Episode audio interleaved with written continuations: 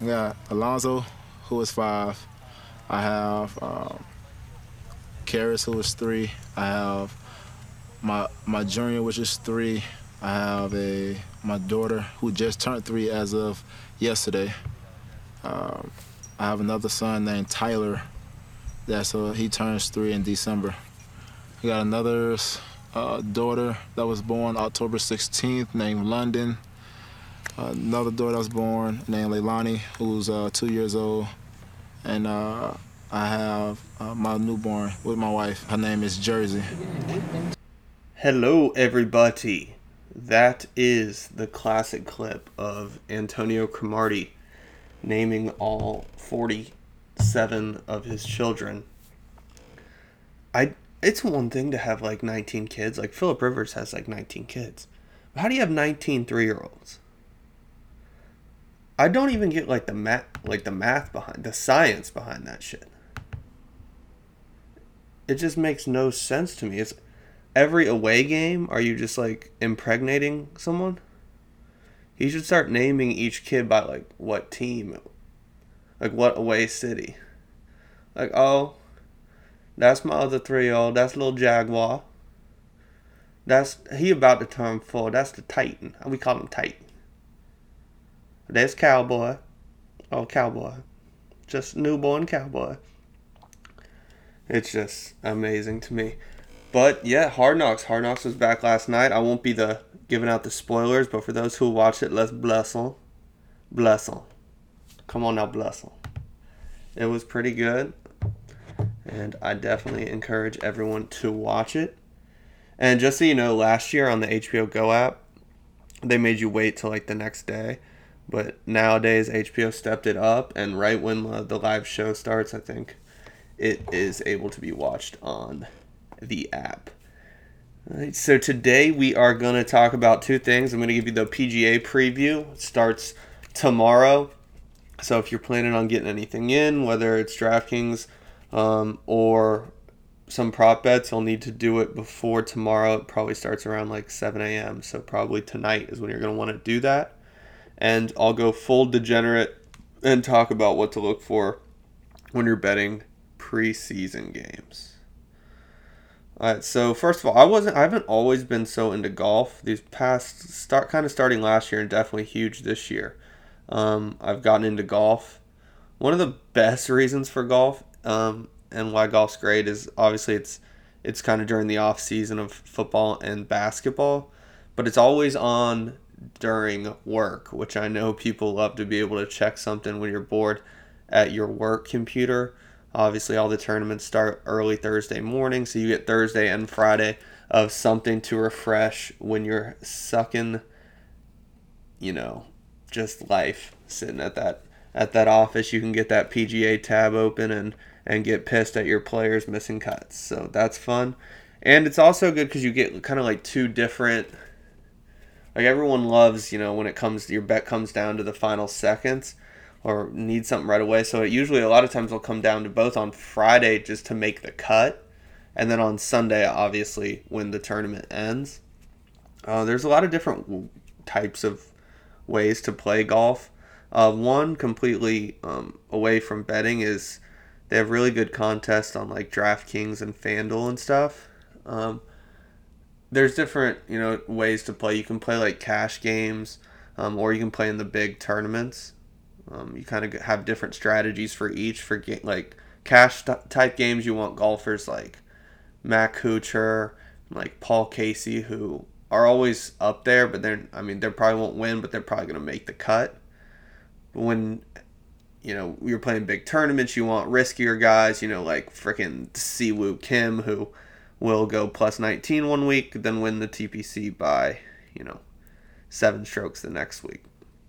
So it's all just kind of what style game you're playing. Um, I'm going to talk about win props. There's a few different win props I like this week, and a lot of them just have to do with the odds. Like obviously, I love Dustin Johnson this week, but he's I've seen him as low as six to one to win a golf tournament.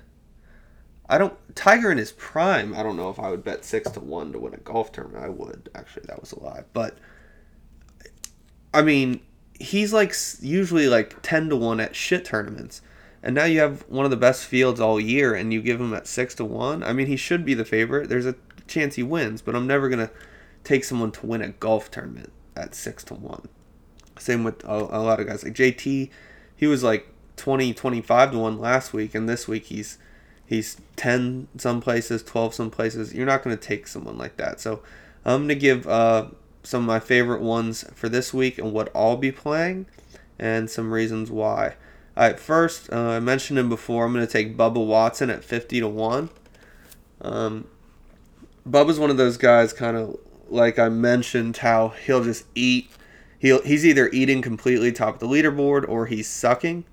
But when you take a to win prop, it doesn't really matter. You know, you don't want someone to get, you know, 20th, 25th. You want someone who can win. He's won three times already this year, and I just don't think anyone who has the ability to win three times on tour should be 50 to 1 at a major. So Bubba Watson 50 to 1. Some of these odds may be a little different now. I put these in a couple days ago. So maybe you're, you'll see 45 or 55. They, they usually won't move too too outrageous though. Um, next I've got Henrik Stenson at 45 to 1. Um, Henrik Stenson's just, you know, he's kind of underrated just because if his, you know, if he was American, he would be much more popular. He's always a beast. He's always up there, plays well, and I just think 45 to 1 is way too big of a number. Right. Uh, next, Rickie Fowler. I like at 20 to 1. Um, Rickie Fowler's never won a major. I think he's going he's too good of a golfer to never win a major. And I think there's a lot a lot of guys win their first at this at the PGA Championship just because I feel like there's less pressure almost. It's probably as a major looked at as the shittiest major. And I feel like there isn't the same amount of pressure as they'll get on like the Masters or US Open. I mean, if he's in contention on Sunday to win his first major, obviously the pressure is going to be there. But at the end of the day, he's just he's too good to never win one. So I like him a lot at 20 to 1. Um, also at 20 to 1, Brooks Koepka. He's just a savage. He's like Robert Horry. He just, when shit matters, he is there. He is present at majors. He and Nole, by the way. Um, go Noles, Brooks Koepka. But he's just he hits the shit out of the ball. He's kind of like a poor man's DJ. He's just gonna hit the shit out of the ball. So his when he drives it on par fours, his approach is gonna be 110 when everyone else's approach is gonna be 160. He's just jacked. He's a swag daddy. He just you know he he just is a savage, and he's already won two U.S. Opens. He's in good form. There's a good chance he wins again this week, so I like him at 20 to one. And next, also at 20 to one we have Jason Day. I just put Jason Day at the same level of those Rory, JT, Spieth before, you know, he got the Space Jam treatment and lost his ability to putt. Um, but I just think of him in the same level as those other golfers, and he shouldn't be that far down compared to them. So I like the Aussie Jason Day as well at 20 to 1 and then a little sprinkle, just just a little sprinkle on the next two. I also threw a little bit on Paul Casey at 50 to 1 and Kuchar at 60 to 1. Um, I read some nerd golf article about how Casey's hits the ball high as shit um, compared to other guys, and that will help a lot on this course. Um, when it comes to golf, a lot of the guys, I listen to a lot of the like golf pick'em podcasts and stuff to get my lineups ready and to get my bets ready. Um, some of these guys are way kind of nerdier and shit than I am when it comes to like, oh, you know, his right to left ball flight is gonna make a great, you know, on the sixth hole. But I like to go more off like narratives and, and recent form.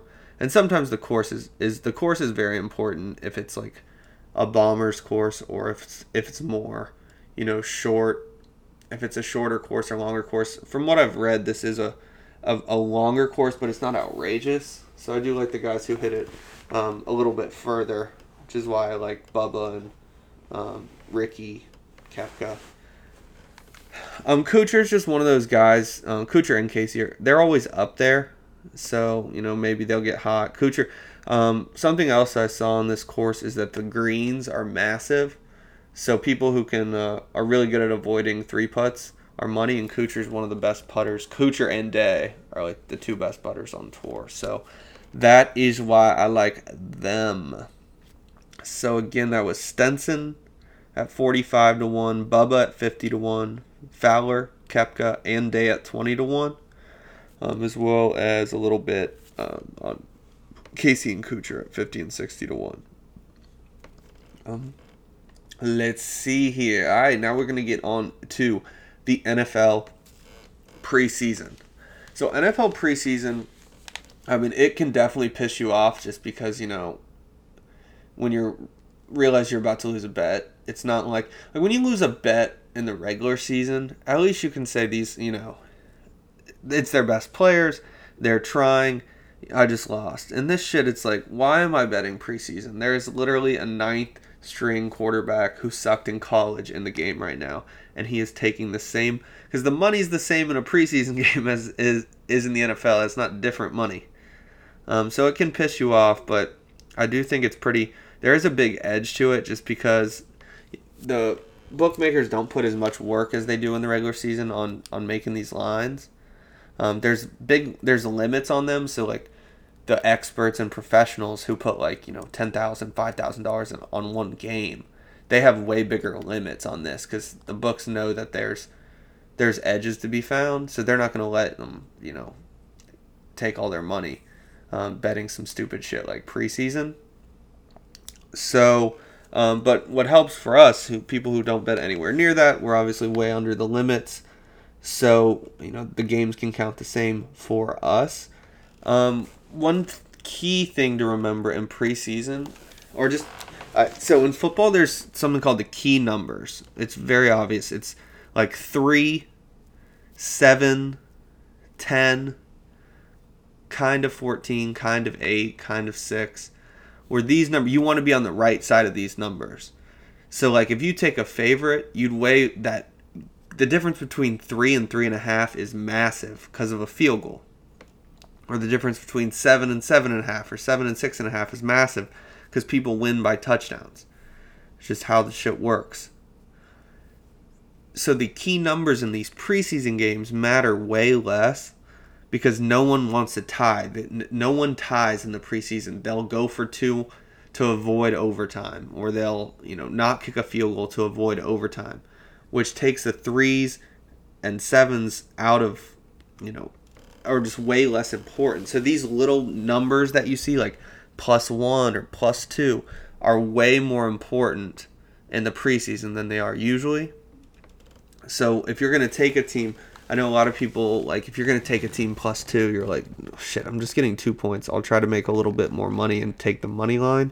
Definitely don't do that in preseason because those two points can be massive, like they were in the first game in the Ravens. Whoever the hell they played, it was the Bears, Ravens Bears game. Um, another thing is Twitter. Like I mean, no one really wants. You don't want to put in the work, but Twitter is huge when it comes to preseason because you can find so much information from like local beat writers and stuff, and who's actually going to play, how long people are going to play. You know, maybe someone's been looking like shit in practice, so they want to get them extra reps, so there'll be more time for a starter in a game. Um, usually it goes, um, just maybe a drive in the first game. Usually not much at all in the first game um, maybe a quarter in the second game for the starters. This is uh, third. The third game is the most realistic. The third preseason game, usually the whole first half the starters will play, and then the fourth preseason game is the dumbest shit in the world. Literally, no one plays. It's do I would not. I mean, there's probably an edge to be found in that, but out of all the preseason games, that fourth preseason game is dumb as hell. It should just be eliminated but they're gonna play it because oh, you know, Hitler Goodell needs his money. Um, so make sure to look at who's playing for how long. That's definitely important. Um, something I look a lot is just who's gonna be playing quarterback. This is one reason I like the Dolphins a lot against the Bucs in this first preseason game, because since Jameis is an idiot, he's I actually need to look at that to see if he is pl- going to play in any preseason. But since he's suspended for the first three games, I was assuming he's not going to play in the preseason.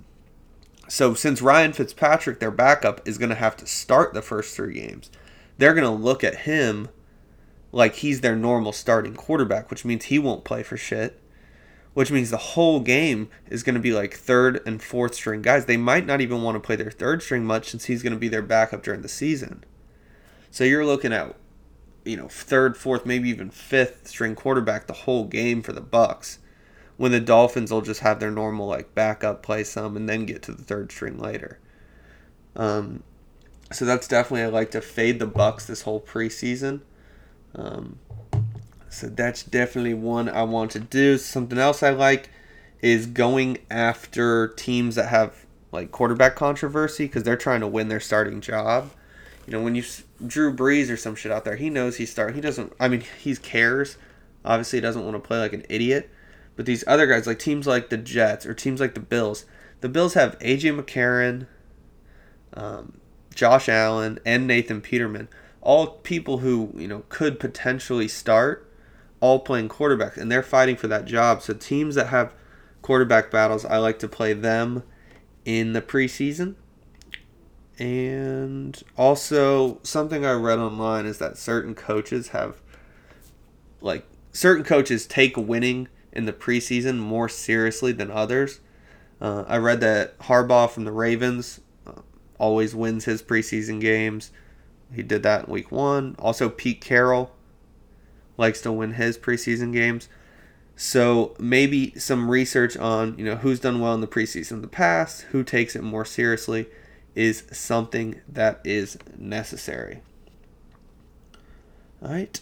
That is actually going to be it for today. It was a, a little shorter pod than the other ones so far. Um, tomorrow, before the three uh, Thursday, there's a full slate of Thursday night games. I think pretty much all but maybe three games are tomorrow night.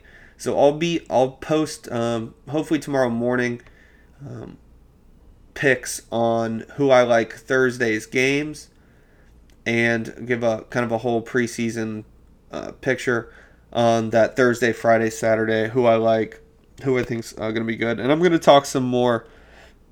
Um, I know most of the people listening are from Florida and focused on Florida teams, so I'm going to do season previews on on Florida teams. I'll talk about the Jags. Um, probably leave out the Yucks and the Dolphins, but probably Jags, Florida, Florida State, Central Florida, and Miami. Even though I fucking hate Miami and Central Florida and Florida, goddamn it. Uh, but yeah, I'll talk about them and I'll try to be as unbiased as possible. Um, and yeah, that is going to be coming up tomorrow. So you guys have a great rest of the day and peace. Bless them. There's something for. Day to get my mind blown. Dress it up and go to Nassau. 200 miles on dash. Gotta roll a pound up a gas. Switching lanes in the Grand Rapids. We the one that kept it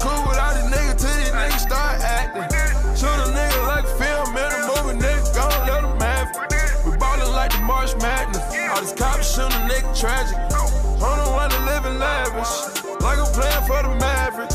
I don't want it for the